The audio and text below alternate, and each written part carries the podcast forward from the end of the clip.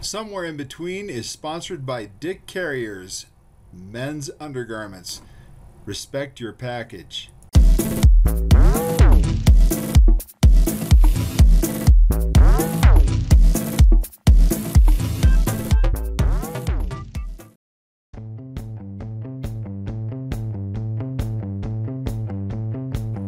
In between the radical arguments of today's world topics of sports, faith, politics, and the economy lies evasive conclusions called the truth.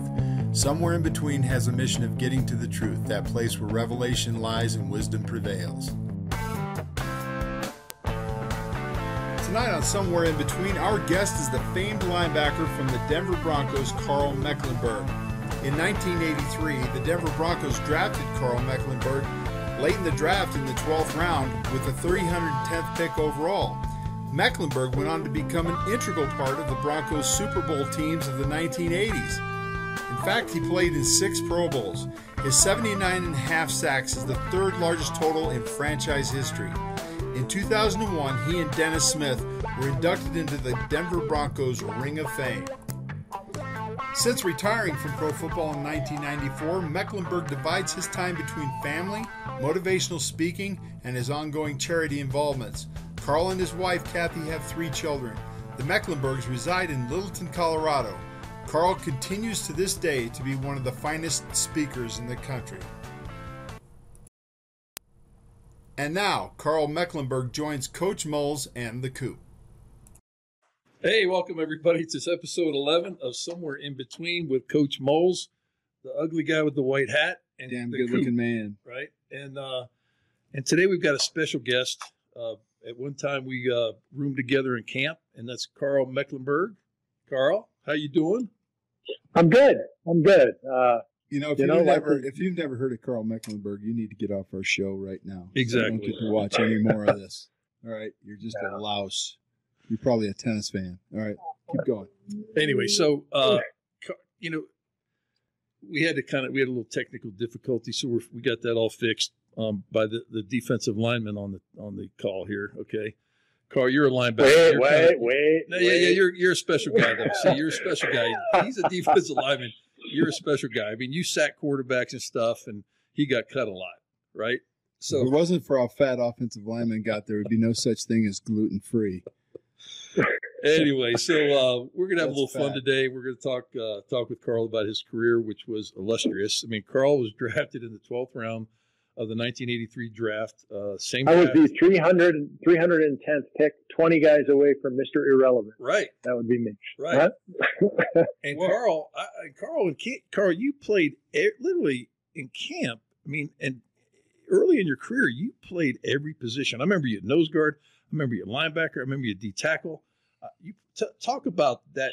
Talk about that for a minute, because because Joe Collier knew you were going to be a great player. He was trying to find a spot for you, right? Yeah, you know that was part of it. Part of it was trying to set up mismatches. Uh, he would put me where he thought the point of attack was going to be. Yeah. There were games where I played all seven defensive front positions in one game. They'd move me all around. Um, and, and, as a defensive player, what do you want? You want to be at the point of attack. I'm not fast enough to catch it from behind. So put me where they're coming.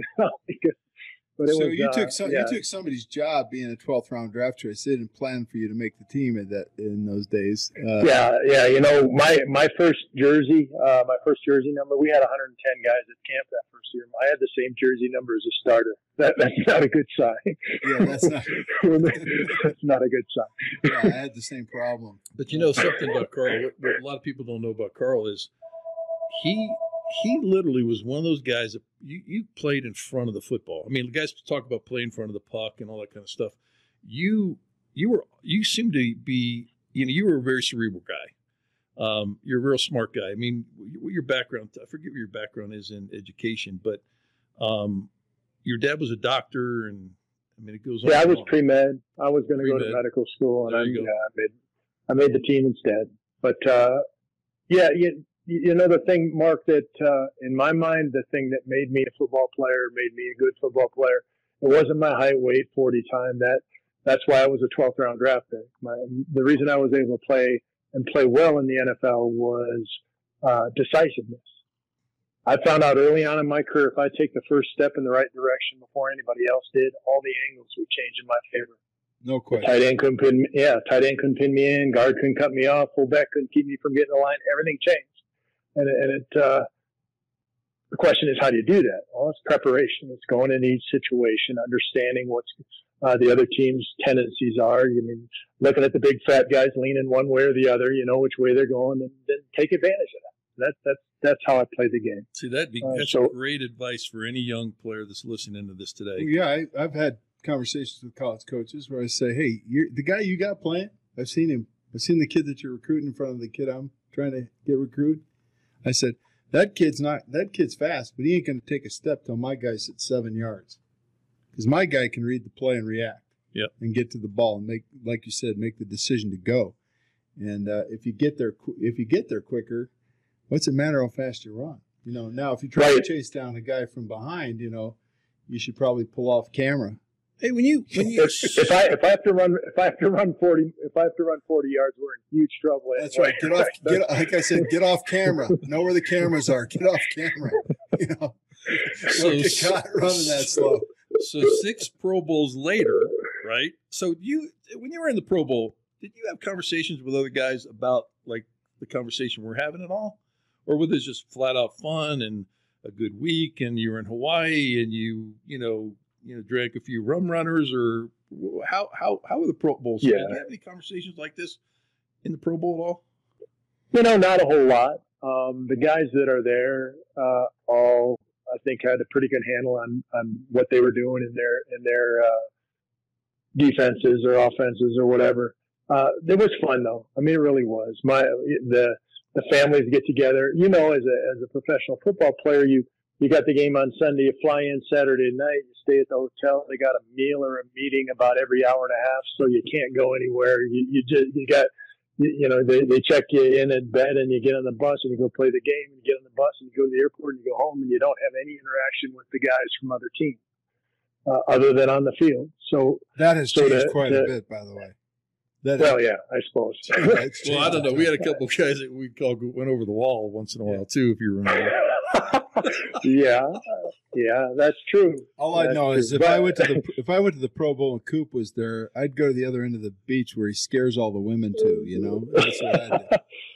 Yeah, well, it was go fun. ahead, go ahead, finish and I, and I made and I made some good, uh, good uh, friendships uh, Junior Seau and, and, his wife and, and my wife, you know, and, and, our kids, you know, hung out together. Um, that was a blast. Uh, you know, there was a number of different different people that uh, that I spent some time with that I really respected as players. Uh, but we didn't talk about football. We talked about our family. We talked about you know what's what's going on at the on the beach or at the at the hotel or whatever, and and that, and that was cool. Uh, did, did, you? Because you're, I mean, you're you're so tired of football by the time right. football comes around. Did you participate in any of the? I mean, like you got like they had like uh, what like canoeing contests, and did, did you participate in? Any I did one of those. Yeah, yeah, I did. I, I did one of those. Uh, they had a uh, a deal. We actually uh, the AFC won, and and so we got a uh, some sort of little car for a year, which was kind of nice. Wow. Um, but but yeah, it was it was uh, it was fun. Yeah, the the super teams, I think is what they called it. Had yeah. it over in Hawaii. That yeah yeah. Uh, I I um I was a much better swimmer than I can't think of the guy's name, but he was offensive lineman for the Giants, and he just sank. it was hilarious. I don't know what because so I was way behind. I jump in the pool, and it's over. So when you went out there, did you go to the Pro Bowl with Elway? when you were out yeah, there with Yeah, yeah. Sometimes John, I mean, John was there a number of times. Um, uh, Dennis Smith was there a lot. Um, Steve Atwater, obviously. I mean, there was a number of different guys that yeah. And De- Dennis and, and Andre and, and Kathy and I uh, get together at least once a year, a couple times a year usually, um, and and spend some time together. I mean, you develop these relationships at the at the at the Pro Bowl that you really don't have time to develop uh, during the season. So the linebackers you were with, you had Randy Gradishar was there, of course, right? Yeah, when I first got there, Randy was there. Randy was there um, my first year, and then during training camp of my second year, he retired, and that's when they switched me to linebacker. Okay, and you did? Were you around Bob Swenson or yeah, Joe Bob Rizzo or any of those kinds? Yeah, of Rizzo yeah. yeah. Rizzo was gone. Bob was there when I first got there. Um, Bob injured his knee uh, in Baltimore when it was Baltimore Colts, and uh, and uh, they were so mad that uh, that Elway hadn't gone there that they were they were cheering when Bob was hurt and flopping around the field was terrible. Yeah. And he never played again. I mean, he, he just that was the end of his knee. So, so Rizzo. Uh, I only had that one preseason. Yeah, Rizzo. So Gradishar left after that. Who came in? Was it uh, what's his name? The well, Jimmy Ryan was there as well.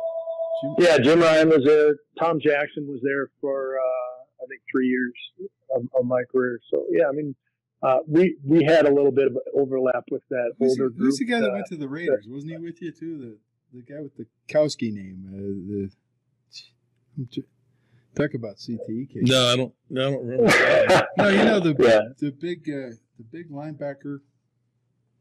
That was you know uh, talking about Romanowski. Romanowski, yeah, yeah. That was later in your career, Karl, right? Yeah, he was he was playing for the 49ers and the yeah. Giants and stuff when I was playing. Uh, he never played with the Broncos when I was uh, with the Broncos. Um, but yeah, the uh, yeah the guys that, the guys that uh, Ken Woodard. Yeah. Um, you know, there was there was uh, some guys that, but the the cool thing coming in, as you remember, Coop, is uh, in '83 is we still had that holdover from the '77 teams. The, the, Orange Crush guys were still there. Yeah, and and uh, that was the year that uh, Edgar Kaiser was uh, looking to sell the team. So we had 13 rookies make the team that year, so he could cut the payroll. Basically, 13 rookies make make it. So uh, he cut the payroll. The you guys yeah, came in the same did. year, same draft. You were two, and he yeah. was 12. Yeah, and he was way better than you were. Way better than I was. like, Come on. well, I mean, well, 79, but, 79 I mean, and a half so, sacks, right? 79 and a half sacks, third best in the in, in the Broncos history. And then, but Karl was, we were kind of laughing a minute ago about he only held that for five weeks and then Simon got him, right? Yeah, for five weeks I was first in the in, NFL, uh, in Bronco history, and then Simon passed me up that same season. Simon was funny. I mean, Simon be smoking cigarettes in the locker room and you know whatever, but he had such endurance and and always at the end of the year he's getting a whole bunch of sacks right at the end of the year. So he never makes the Pro Bowl, but he leads the team in sacks all the time. And, and now, you know, for, for a long time, he led the, the team uh, historically in sacks. But they all came in the, the last quarter of the season. he, he was one of those guys that turned his homework in late. Right. Yeah, he came in at the last minute. He was a last minute guy. Well, then, like we were we were talking, so twenty years later, right? Vaughn gets it, and Simon, you know, acquiesces to Vaughn, and they have a nice, you know, uh, exchange about you know taking over that spot and uh, and then you get you get forgotten right after after after that. Other than well, people, that, people that know Bronco history know you.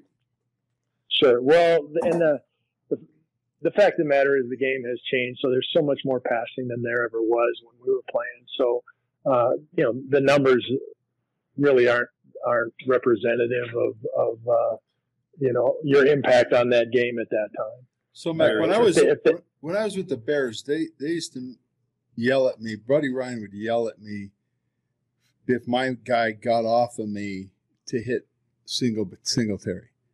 So in other words, he would he'd say, "You got to hang on to that son bitch. You know, you can't let it get off the single." He couldn't he couldn't pronounce Singletary. He called him Single Tree.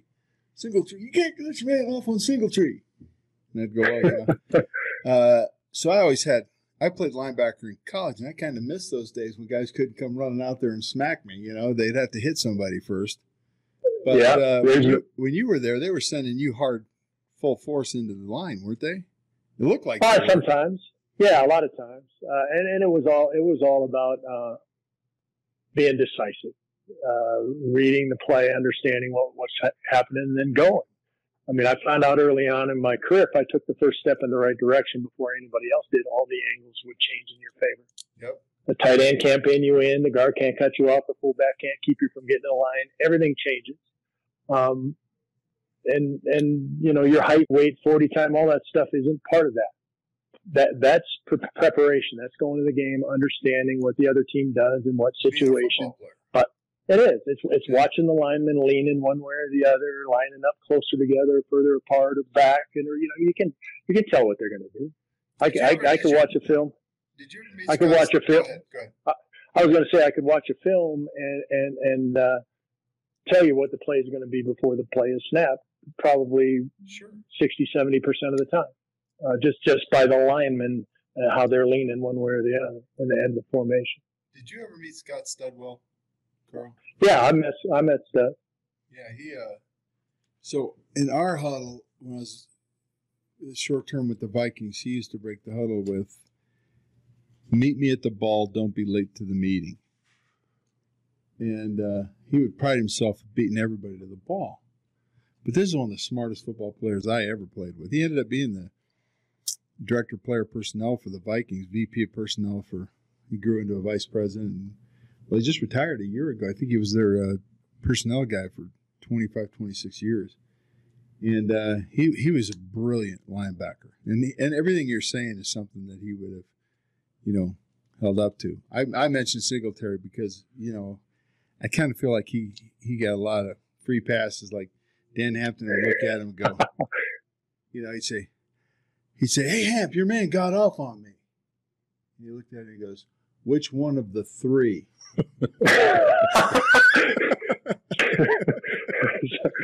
Well, that, that 46 defense, right. yeah, that 46 defense was interesting because everybody's trying to block down and block back, and then that's right. And then uh, you know, and then basically combo up to try and pick up a linebacker, but trying to combo up through those three monsters was always a difficult task. I got a sack the third play against Anthony Munoz in the Bengals. Hampton looks at me and goes, "That's my sack," and I go, "Okay." He, he was really mean. We were pretty good friends, but I go, "Okay, if you say so." because I will show you in, on film on Monday that that's my sack. and it was. He took three, he took three guys and pushed them so far back, the quarterback had to step back. Anderson, Kenny Anderson was the, the quarterback. He had to step back about five yards, and I just ran straight to the quarterback. Munoz like, you know, I just ran by him because the quarterback was so deep. Yeah. And freaking Hampton literally would push push three guys back. There's a lot of times where guys would make plays. Is my point where there's somebody really making the play, other than the guy who's actually making the play. Well, that right? I mean that happens. I mean, sure. But but Karl, so Karl had four sacks in two games, and you said uh, we were again messing around, having a conversation earlier.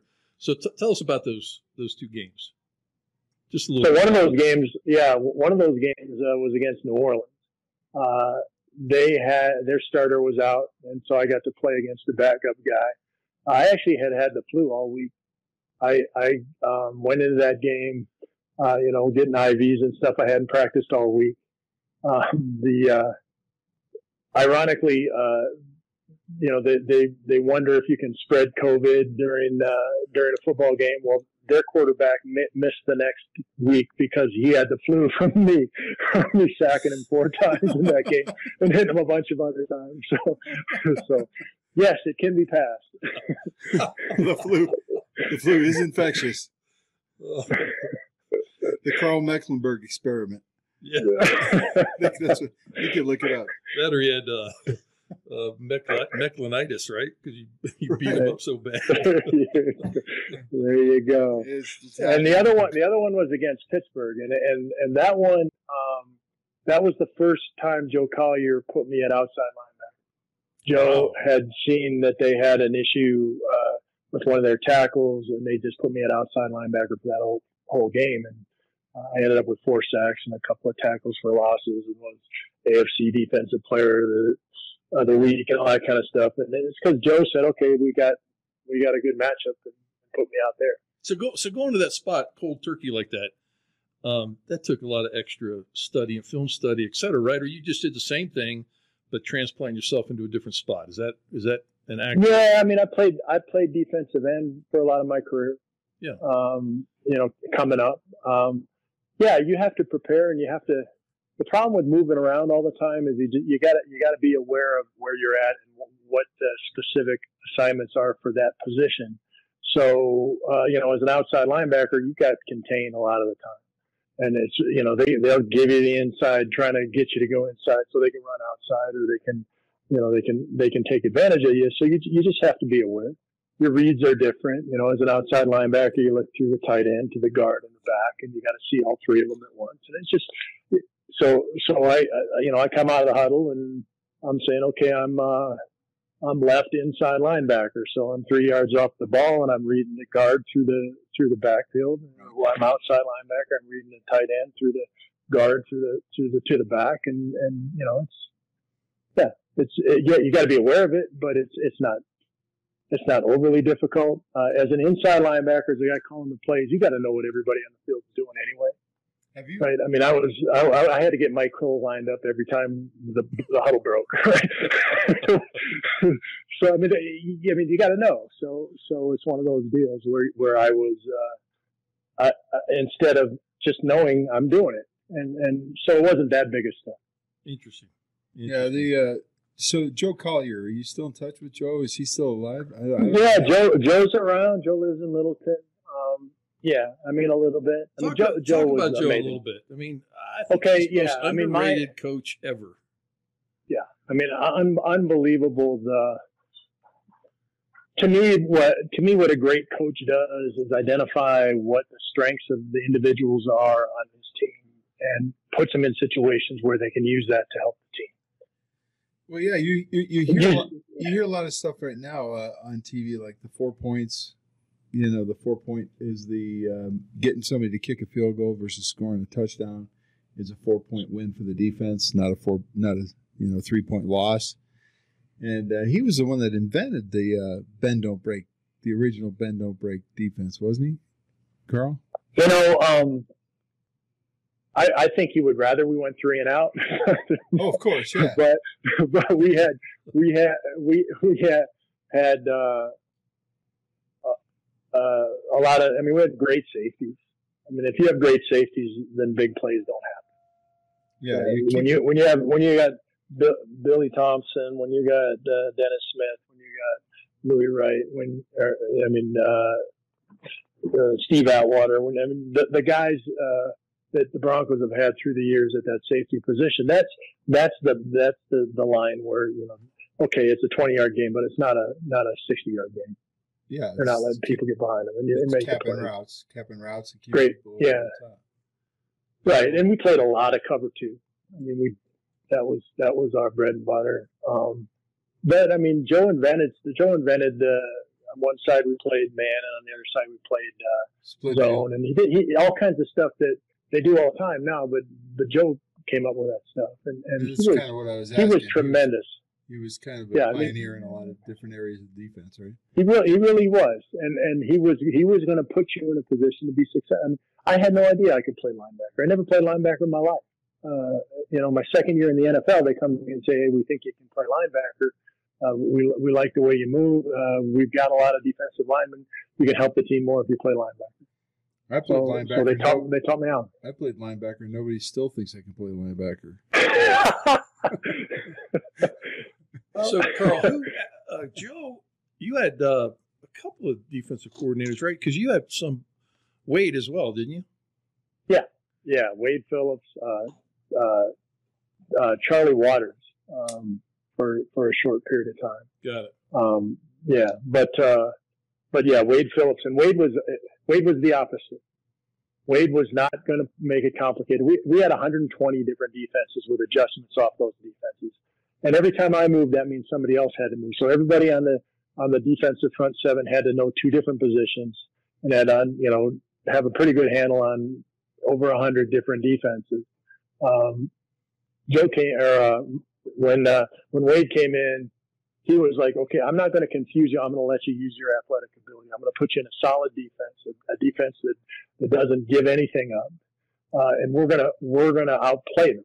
And, and that was his approach and and so I was a just a I was a uh, right defensive end on uh, nickel defense, and I was a, a, weak inside linebacker, and that's all I played under under Wade. Wade Where Joe, most, you know, we, Wade played mostly a yeah, four front, and Joe played a three front, didn't he? Yeah, yeah. We played a three front, front under Joe. We, I mean, guys that like Greg Kragen. Greg Kragen was an unbelievable player. I mean, he, he was he, he was the guy that grabbed two guys so I could run free to the ball. Right? he was unbelievable. and then he was only like 260 pounds. He was he wasn't a big guy, but he was just uh, flexible and strong and quick and uh, great great player. Um, really, any any time you have success as an individual in football, it's, it's based on the guys around you. Well, you and Rulon uh, were a pretty good tandem too for for. Oh man, yeah, Ru, Ru was unbelievable. Ru, Ru was if, if if I had to pick anybody I played against or with, uh, and I had to bet that this guy's going to beat that guy one on one in a pass rush. Ru was Ru was just like a snake, man. He could twist his body around and slither through little he cracks and stuff. Crazy. he was right, and so they'd always have to double team him, and they'd forget about me. So hey, that works out. And we ran stunts really well together. You guys both um, ran great stunts together. I remember. Yeah. Yeah, yeah, and and and Simon Fletcher the same thing. I mean, Ru was gone, and Simon kind of stepped in and uh, did the same thing, attracted lots of attention, and, and they forget about me every once in a while. So Rulon came in; he replaced Alzado, didn't he? It was so, somewhat, I think. Well, and I think Rulon was here at the same time, and then Alzado left to Oakland, and um, maybe I don't know. You know, I don't remember that because that was before us. Before yeah, we was only there for. You guys never played with Alzado then, huh? No. I had the same yes. number as him, so that wouldn't have worked. yeah. yeah, my brother. Well, they got rid of my brother. Had, then my brother had the same number as you. my brother was seventy-seven up in Minnesota. Oh, okay. Yeah. Well, so it's a it's a very popular number. I uh, I got cut and brought back so many times it, with the Vikings. I had three different numbers. Uh, All right. 64, 99, and 51. So that's what happens. I'm just trying to give you guys the downside of things that in your career you missed out on. what else you got over there, Coop? Well, uh, so Karl's not only in the Ring of Fame, but he's also in the Colorado Sports Hall of Fame, right? Yeah. And uh, those those had to be great inductions. I mean, you you you know you've been such a you know a, a stalwart in the for the Broncos, and then in the community, you know, and then uh, and now in your public speaking um, you know career that like you had mentioned you've been doing more than you than even your football career. And we were even talking about that a little bit earlier about doing zoom meetings now and the you know way things are done. But but tell us a little bit more about your speaking career because you've been doing that a long time now and you've had great success. Yeah um, I, I i love it. I mean the thing the thing i miss most from football is the adrenaline. Yeah. That's a hard thing to replace. It really is. And and when i get up in front of a group to speak that adrenaline comes right back. You know, that, that's something that I was looking to replace and, and I found a place to do it in speaking and I can, I, I grew up around my dad. My dad's a, a big storyteller. Um, and, and his dad before him. And, and, and that's how I approach my speaking. It's, it's a series of stories all, all pointing in the right direction, all, all tied together with, uh, with concepts. But I talk about teamwork, leadership being the ultimate expression of teamwork uh, courage, the courage to try new things, the courage to be decisive. We've already talked about that. A dedication, this is hard work, constant learning, refusing to quit. Desire, that's the dream, the passion, the mission. Honesty and forgiveness with yourself and self-evaluation with others. And finally, goal setting, which is reasonable, short-term, specific steps to get you to those desires, those passions, those missions. And that's all tailored for the organization I'm speaking for. Last week, I spoke for the Idaho um, it was the Idaho uh, Electric Association. Uh, actually, it was the Idaho Consumer Owned Utilities Association. Right, yeah. Is the name of the group, um, and and it's basically it's uh, uh, rural electric cooperatives and cities that run power uh, to their to their people. So. Uh, I spoke for that group, and so then I, you know, I tailored it a little bit more towards safety and towards some other issues that they have, and that's that's my approach. And I, it's it's uh, it's fun. I, I, get to, like I said, personalize it. I get to know people, um, whether it's a virtual presentation uh, like we're doing now, or a hybrid thing where you know I'm there, but then they're also broadcasting it to their people, or whether it's just an in-person thing and I'm shaking hands and kissing babies and doing all that stuff. Um, it it, it uh, it's fun. Did you uh, you at one time when I when I sat with you in Minnesota? Uh, you were talking about your Christian based, your faith based uh, model as well at the time. I, yeah. And, yeah. Uh, no, and I, and I speak I speak at churches uh, too, um, and and any.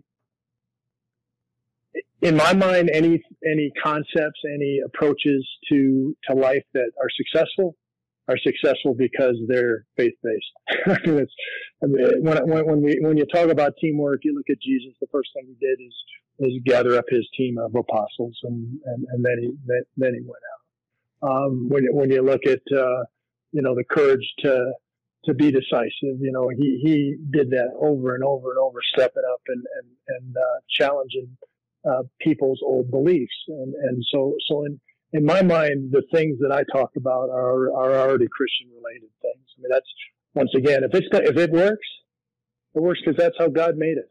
Uh, in, in yeah. my mind. Yeah. So uh, you've done a lot. Of, do uh, do you do you use it as a ministry for your uh, your speaking?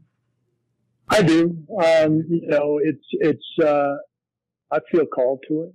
You know, this is this is an opportunity that I've got. I can make a difference in people's lives. I can be positive. I can I can, uh, you know, allow, allow them to, uh, to think about their lives. And anytime you get introspective, anytime you're, you're, you know, I, truthfully, I can't go out and speak to adults and tell them something they don't already know. They are, they haven't already heard that somewhere.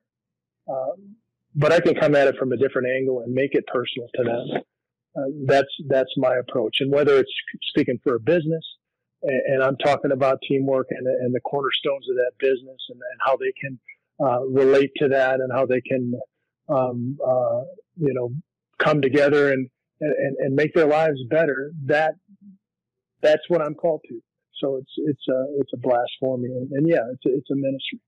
So do you, uh, work with any uh, football programs, Karl? Any, any in the state of Colorado or outside of Colorado? Do you ever get into? I, I, have a few times. Yeah, I have a few times. Uh, I don't get a lot of opportunities to speak at uh, uh, colleges or high schools, uh, but I do every once in a while. You, you, ever, uh, have you ever thought about coaching at all? You know, I did. I coached at Kent Denver when my when my oldest son was there, and it was fun. Um, I, but I got sucked in bad. I was there.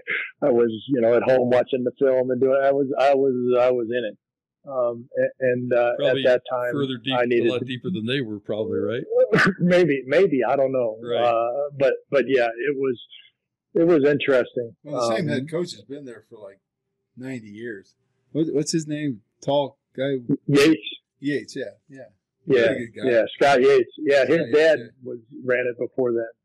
Uh, and yeah, I worked with I worked with Scott, and what a yeah, great guy, unbelievable coach. Because um, he takes those kids, and they're they're first, you know, they're they're uh, lacrosse players, or they're tennis players, or they're golfers, or they're something else, and then they play football too, right? Yeah. I mean, my my son was in the in the jazz band. My son was, uh, you know, doing, you know, playing football. He was also doing something else. I forget what it was. You know, he, yeah, he edited a literary paper. You know, it, it, it's not like the kids at Cherry Creek that you know, I'm a football player. No, they they do everything. Uh, and is your, uh, is your wife challenge. listening to us right now? yeah, she, she she's coaching she, them up, she right? me out there. hey, Kathy, she's she's my memory. Tell her to poke her head around there. We want to see Karl Karl Meckler. she is not doing it. no, no. I heard her screaming from the background. You know, you got her. You got her. You has you have her as memory backup. I need I need my wife for that too. You know, exactly. her over there. Uh, that's not the way that went, Ryan. Yeah. so uh, she'll correct she'll correct me later, but she's she's helpful during the show. Yeah. So you coached there four years. Was uh, was John Elway's son there when your son was there? No, that was no, but Pat Bowlen's son was. He start uh, he started at Kent. Oh, I didn't know that. Yeah, he transferred yeah. to Creek. Okay. Uh, yeah, Johnny Bowlen was there. I got to make Johnny Bowlen run laps. that was fun. Yeah. yeah. So hey, speaking of keep speaking running, of the, kid. Speaking of the Broncos and the Bowlens, I was underpaid. What uh you know, do you think like I think? I mean, I'm thinking the team's probably going to have to end up getting sold. And uh, and what, what would you do? What would you do with the Broncos right now? Uh, what would you do different over there? Because I mean, what would I do different? Yeah, you watch wow. defense and you watch the offense, and you watch. I mean, you've been around the game so long. You you have your opinions. Yeah, I do have opinions. Um, it's a it's a what comes first, the chicken or the egg situation. Um, you need stability. You need uh, when when when I played for the Broncos, when we played for the Broncos, Coop, uh, you know, once Mr. Bowlen bought the team, uh, you know, it was it was a stable organization. Uh, we knew exactly where we were going. Uh, our cornerstones for that organization under uh, Edgar Kaiser were let's make Edgar Kaiser money. we sold to Pat, it was uh, let's win championships and serve the community. That, that's that's who we were. And if you didn't fit in that, uh, you know, in, in those slots, then you weren't there for very long. Uh, it, you knew exactly what you should do and how you should do it. Um, there was a history of great play. Uh, you didn't want to let uh, your teammate down. You didn't want to let your coach down.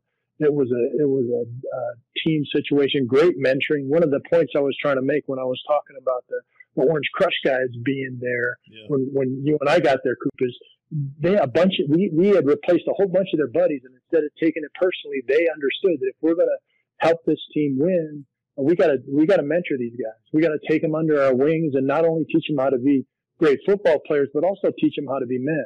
And that that uh, was something that that uh, was the environment that we came into. Uh, I don't see that environment with the Broncos anymore. I, I don't think they know what their cornerstones are. Uh, I, I, think they're more concerned about getting uh, getting the right contract, being put in in the right situation, you know, getting the playing time, doing all that. Uh, yeah, I, I think I, you know. I, I think I think there are organizations uh, that that uh, operate that way still. I do. I think there are. I mean, I think the I think the Green Green Bay Packers are a good example of a team that has been historically good for a long time, um, and and they've had some guys coming and going, but that that uh, that base of guys and, and that base of that coaching staff is is is pretty solid there, and I think they're good. Uh, same with same with Pittsburgh. Um, you know, you, you oh, if, if, I mean, t- to me, yeah, to me, that's, that's the, the thing you want to get back to. Where you haven't uh, mentioned Belichick. everybody walking in that. You haven't mentioned Belichick yet. yeah, and and I mean, you know, that's true. Uh, you, it, you look at the teams that the the personnel that he has, um, and and and uh, the teams that he beats. That when, when they beat Atlanta in the in the Super Bowl, if you had picked an all-star team before that game of who's the best player on each of these teams, I think maybe two of them would have uh, come from the Patriots, and everybody else would have come from Atlanta. But they lost, Agreed, yeah. and they lost because because the Patriots played like a team and played like a team that understood what it takes to win, and and, and believed in each other and supported each other and and and, and won games. Uh, so, so there's not there's such a fine line between winning and losing in the NFL. If, if you think about Super Bowl sure. 50, that the, when the Broncos, the last one the Broncos won, that season, I believe the number was 11 of their 16 games. Uh, they were behind or tied in the fourth quarter. That's how close they were to being a, not even making the playoffs. Right. But, but they, but they would make a play or, so, you know, somebody would make a play and, and they'd win. And, and it happened over and over again. And that's how it happened when, when we were playing with Elway. I mean, we, you know, as well, defensively, we knew if we kept it close to the end of the game, we were going to win that thing because John and the offense were going to get the ball and we were going to win it. Uh, so, you know, it was, it, we relied on them. They relied on us. Uh, you know, three yards in a cloud of dust. Yeah, Sammy Winder up the middle. Yeah, but we also knew you guys were going to give us a turnover or a big play too. So, you know, it was kind of like, you know, everybody counting on each other, like you're saying. Yeah, I think it was great the way those guys forgave Coop for breaking that guy's knee with a bat before he took his job. He's CTE right there, prime example. Okay. hey, hey, so here's, here's the deal. I've been coaching for 40 years. Uh, high school. I've had my first uh, high school football job in 1979. Um, I actually got uh, cut, and, and Bud Grant said, "Don't go anywhere. We're going to bring you back." But we did get you a job, and I said, "Oh, I'm going to be making some money." And he got me a job as a high school coach over at Richfield High School in Minnesota. That was my first job. But huh, things I, we, I played at Edina West. We lost oh, you did? in the first round of the playoffs. Yes, I did. Yeah, we, we called you guys cake eaters. Well, of course. That's Richfield, what everybody called them. Richfield was real people. That's what they used to say. We're real people, oh, coach. Oh my God. We're real people. People in the diner aren't real people. You can't say that anymore. They're you get trouble for anything. Oh yeah, that's what they would say. And uh, I coached there a couple years, and uh, but you know some of the things you're saying are so true. Let me ask you this: it seems to me like a lot of people can answer that question that way, Karl, with the you got to be brothers, you got to be team, team's got to be first, you got to be have an attitude of servitude, you've got to get up underneath the organization, try and lift them up, get your brother, lift them up. I mean, these concepts I've been listening to for now. I played for four NFL teams, not very well. Um, back in those days, if you were with four teams, they called you a journeyman and a bad football player. But the one thing I did get to do is go go play for four head coaches in four different organizations, and the difference in the organizations was was amazing to me in, yeah. the, way, in the way that they played. And, you know, how do you coach that, Karl? What's the what's what it, what? First of all, it starts at the top. Do? Yeah, there you go. Yeah, go it starts at the top. It it does. It's it's it comes from the ownership. It comes from the um, lack of ownership. Boy, I can tell you that case. going to Tampa. Yeah, I mean, it really does. It wow. comes it comes from the top. That's who sets the cornerstones. That's who decides what's acceptable and what's not acceptable. Where this organization, what's important to the organization, and it has to be clear and it has to be consistent. Um, you can, if, if you say one thing and you and you act a different way, if you say, "Oh yeah, it's all about winning," but you're but you're not uh, signing guys who are uh, great players that you need to keep on your team, uh, then then uh, nobody believes it. So the clarity and consistency of the cornerstones of the team, uh, the uh, the commitment uh, for for uh, under Pat Bowlen, the commitment was to win each game. You had to prepare like you were there to win each game. If anybody asked Pat at the start of the season, uh, you know, what are the Broncos going to be this year? What, what was the answer always? 16 and 0. Yep. Always. Super and if we lost a couple games, then it was 14 and 2 we were we were expected to prepare to win each game, uh, and, and it dragged on. I mean, remember remember at the end of uh, Kubiak's head coaching career, uh, you know, at the end of the year they're playing uh, playing the Raiders, and, uh, and, and they wanted him to play the the rookie quarterback and and, and lose the game so we could. Uh, somehow uh, get a better draft status or whatever. And no, that's not the way the Broncos do it. We're we're here to win each game and and he played the other guy. Everybody was up in arms, but so what? They won the game, and and uh, or when when he that same year they had a chance to uh, either tie a game or try and kick a field goal, put the other team in good position, and and we ended up losing. It was Kansas City, I believe. They were playing the Broncos were playing Kansas City. It's at the end of the game. They're going down.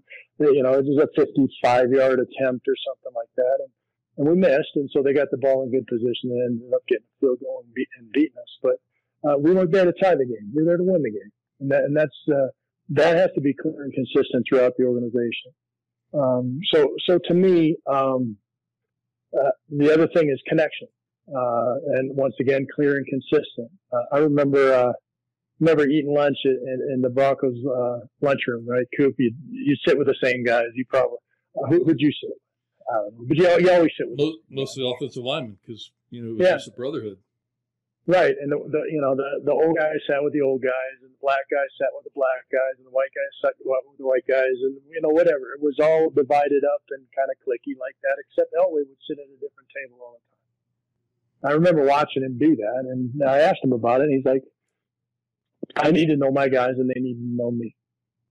Uh, it was it was a connection thing, and, and if you can if you can connect uh, and, and get on the same page uh, then you've got a chance to influence people in the right way. If you're if you're more concerned about your own crap, you know, how, how come he's making more money than me, or how come he's uh, got more playing time, or how come you know he's starting and I'm not, or whatever the thing is, you don't have a prayer as a team.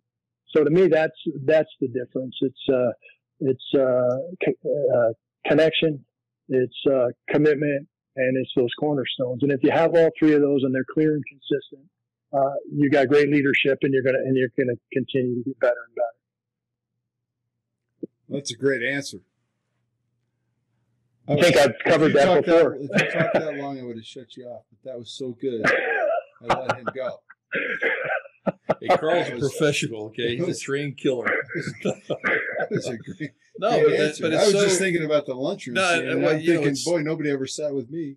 Uh, well, because we know why. But uh, no, you know what's interesting when Karl was going through that, I was, you know, picturing in my mind the, the, locker room. I was picturing in my mind the lunchroom. I was picturing in my mind the meeting rooms. I was picturing in my mind after hours when we, you know, guys would go out and we'd get together and and going off to our offensive line coach's house, and you know, I just was like, it was like a flashback of all those things that we did in that era. That's exactly what Karl's talking about, and, and I was kind of flashbacking.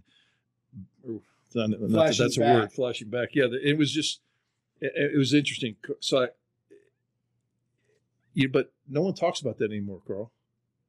No, but you, and I think a team like the Broncos should hear something like that from a guy like you. You know, and uh, it's well, don't they watch your don't they watch your podcast? Well, we're trying to get uh, everybody to watch it, right? but uh, yeah, actually, well, I'm gonna send this to John. We're getting a lot of we're getting a lot of listeners. Right. We're getting a lot of listeners, but I have no idea who they are. There's no way of knowing other than that they download it from some from some platform, whether it's uh, Google cool. or yeah. Apple. Uh, we fun. see a thousand downloads and we go, "Who are they?" I don't know. I think it, I know I'm doing 500 of them, so I don't know who the other 500. yeah. the, uh, the, the game has changed, but what wins and loses hasn't changed.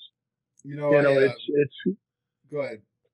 I was just going to say it's it's it's line play, it's uh, turnovers, it's you know it's uh, it's toughness in situations where toughness is needed. It's you know it's it's the same sport.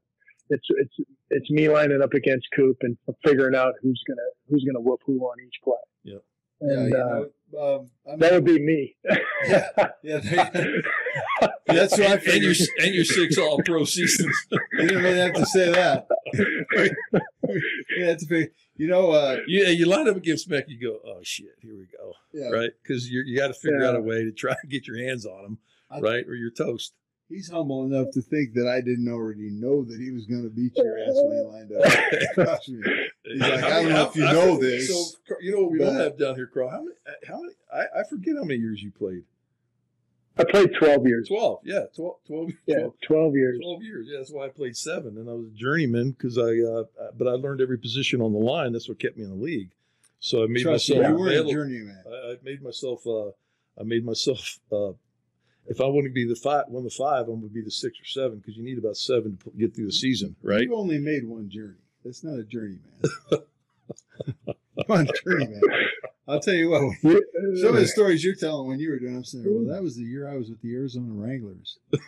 oh yeah, that's when my dad sent me up to the Winnipeg Blue Bombers and got mad at me when I was up there. That's a journey, man. I, you know, but hey, yeah, the Chicago, I got I got cut from the Chicago Blitz. Uh, the Chicago Blitz. Yeah, Chicago Blitz uh, drafted me like 38th or something. I don't know. They had that crazy extra long thing. Right. And uh, John Teerlinck was their defensive line coach. George Allen was and, the coach. Right. George Allen was the head coach. Yeah. I, I went went out the there. Yeah, I went out there um, before the NFL draft. Uh, they they had a um, I don't know, kind of kind of a just a in a in a gym thing in, in Chicago right. in the in the winter, and you know we uh, I guess I didn't match up. I couldn't pass rush well enough on the gym floor with shorts and tennis shoes on. And God, so I love this said, story. "No, yeah, you're not you're not you don't belong here." This uh, is that's you know, yeah. awesome because uh, you know I went yeah. through that that jankiness. That was a janky organization. Everything was janky. You know, they go, "Hey, we got to get off the field fast because we were at the uh, Arizona State University, and Frank Kush was around there, you know, and, and we'd have to run off the off the field. But you know, you were talking about coaches, and you know, Bud Grant. My my, I go to Minnesota, and I get off the airplane, and there's a there's a there's a on the sports page who's going to get cut first in what order they're going to get cut. And I was number one on the list that I get cut. I was only there because of my brother. So we get to camp, and the first night they do a ping pong tournament. And you have to draw guys. And they cut them at the ping pong tournament. it almost happened. Got no back It almost happened. You know? so I, so they, they, the senior guys and the coaches pick their players they're playing against, and Bud Grant reaches in the hat and he goes, uh, "I got Ryan Mullaney." So I'm a I'm a pretty decent ping pong player, and, and Bud's one of these defensive ping pong players where he just puts his paddle flat and lets it bounce off the paddle, you know. And I got a million shots, and I'm curving the ball at him. I'm bringing the top spin, you know. Played a lot of ping pong. And uh, afterward, uh, he beat me. And afterward, I walked up to him and said, Hey, coach, you know, it was a tough match. And he goes, Okay, you just started this entire camp off as a loser. and he says, he says, uh, you're a much better ping pong player than I am, and you lost to me. And I'm telling you, that's where my mind is with you right now. So I better not see any of this shit out on the football field. That's what he said. That's interesting. And I walked away, and my brother Mark looks at me and goes, What did he say to you?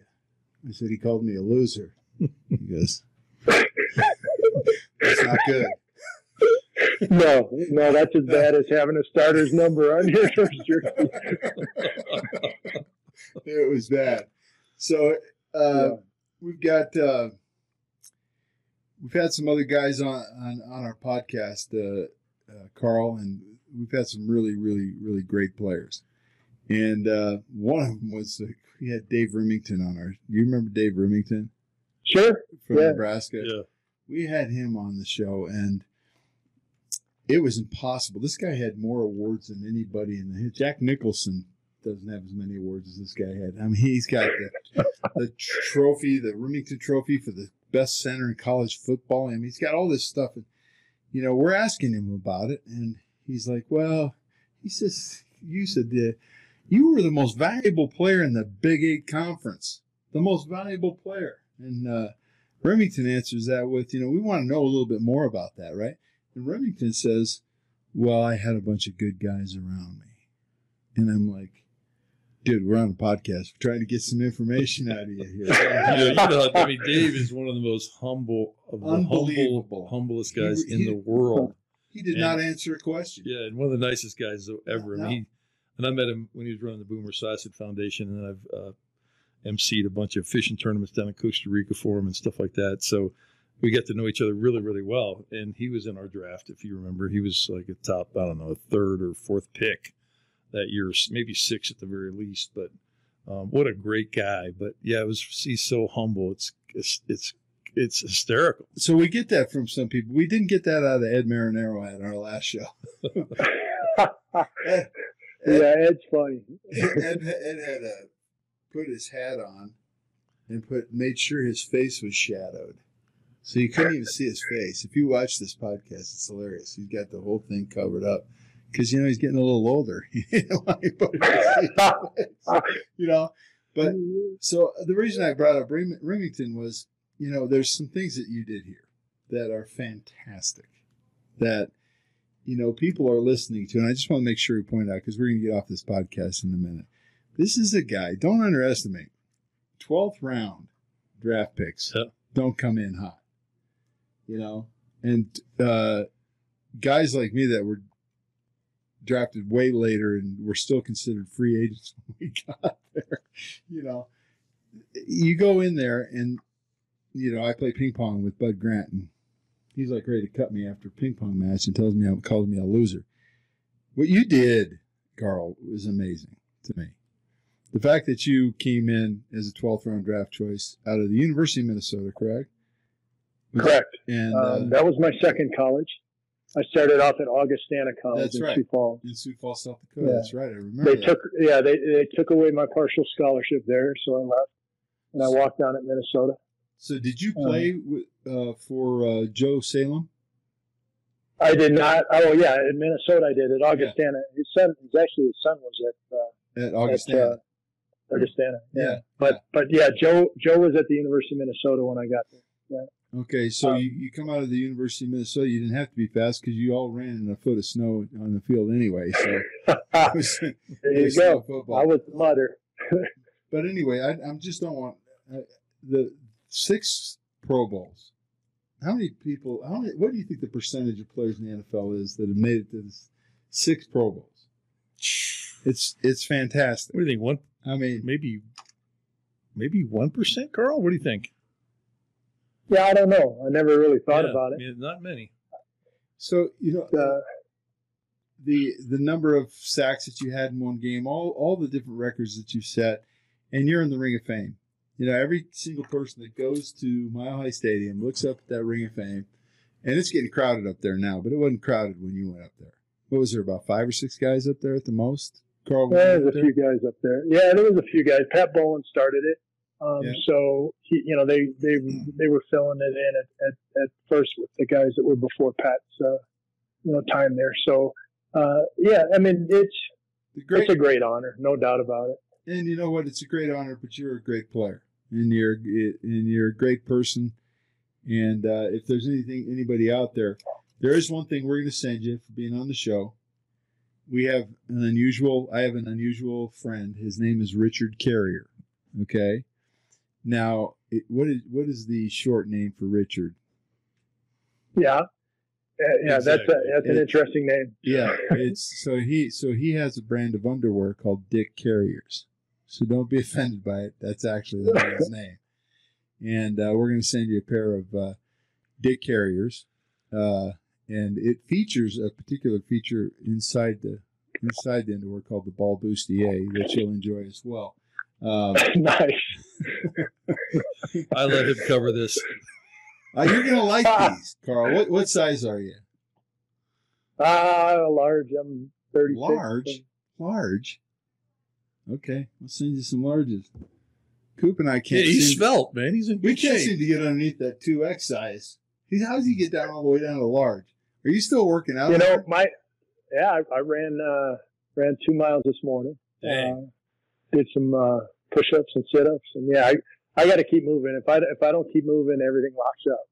I've had right. 18 football related surgeries. I mean, my body's beat up, so, so I got to keep moving. What color? Uh, blue, red, or black, Karl? Um, yeah, blue. So their mantra is respect your package. Okay, so that by giving these to you, you're going to be respecting your package, and whatever you've been doing has shows no respect because this is uh, this is a movement of of underwear that you'll love and you'll enjoy enjoy it. We uh, also have a code that you can use at their website if you enjoy these camps. Uh, I mean these uh, underwear. But anyway, plus you know what? If you're going to be great, Karl, and you're a great player, you got to wear great underwear. It's that simple. and I know your wife's listening you to the show. Tell her, hey, we got great underwear coming. Huh? Okay. All right, I'll All I'll right. let her know. All right, you got I'll anything else, Karl? Because we're coming to uh, yeah, yeah. If, if, yeah, if people want to learn more about my speaking, they can go to karlmecklenburg.com. Uh, you can misspell it a number of different ways and still find it.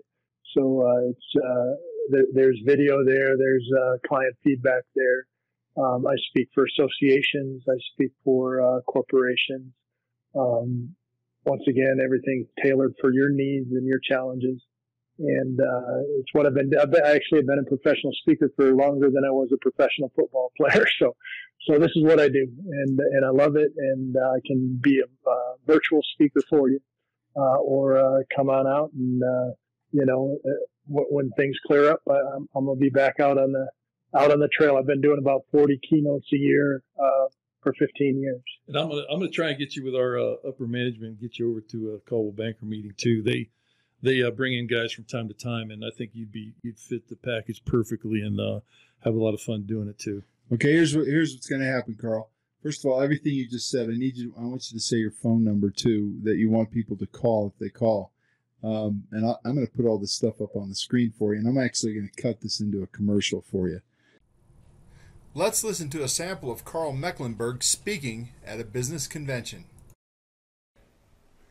You know, so much of your industry is about change. It's a constant struggle to keep up with what the FCC is doing, what the investors are doing, what the technology is doing. And you're going to have a chance to, to hear some great speakers on those things later on.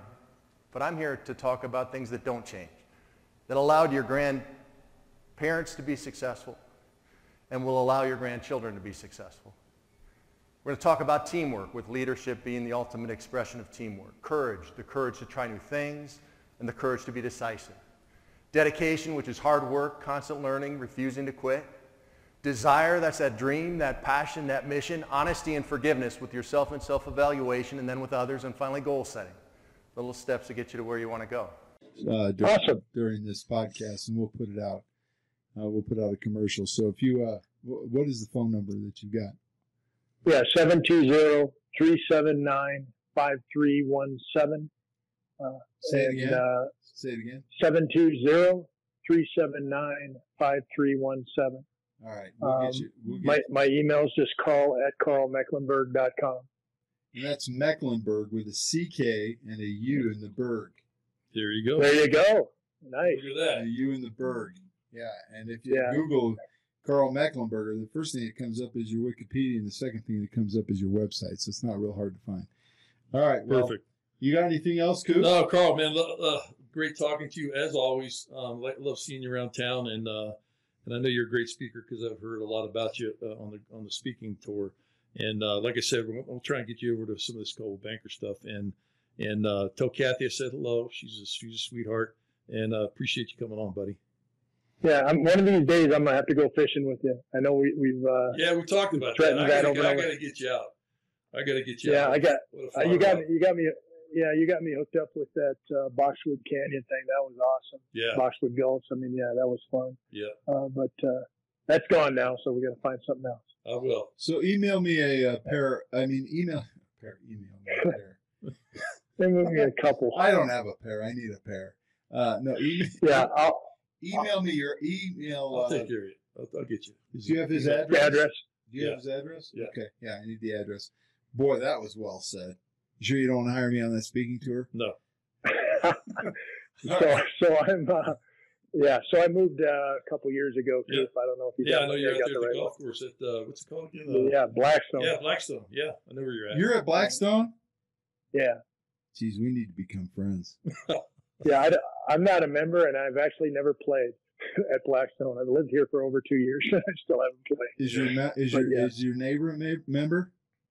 Yeah, I, I don't know. I don't know. I, uh, Hey, there's there's just tell them no. members. Tell them no. That's a simple answer, and you'll get them off your back. Yeah. All right, All right, brother. Thank It's you. been Take care. My Uh, pleasure. We'll talk Thanks. to you soon. Take care.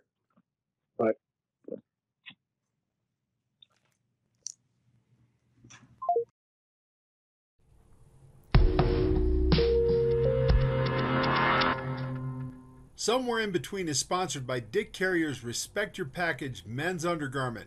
Go to respectyourpackage.com. That's respectyourpackage.com. For 30% off, enter this code SIB Mulls and Coop. That's somewhere in between Mulls and Coop. It's all caps SIB M U L L S A N D C O O P.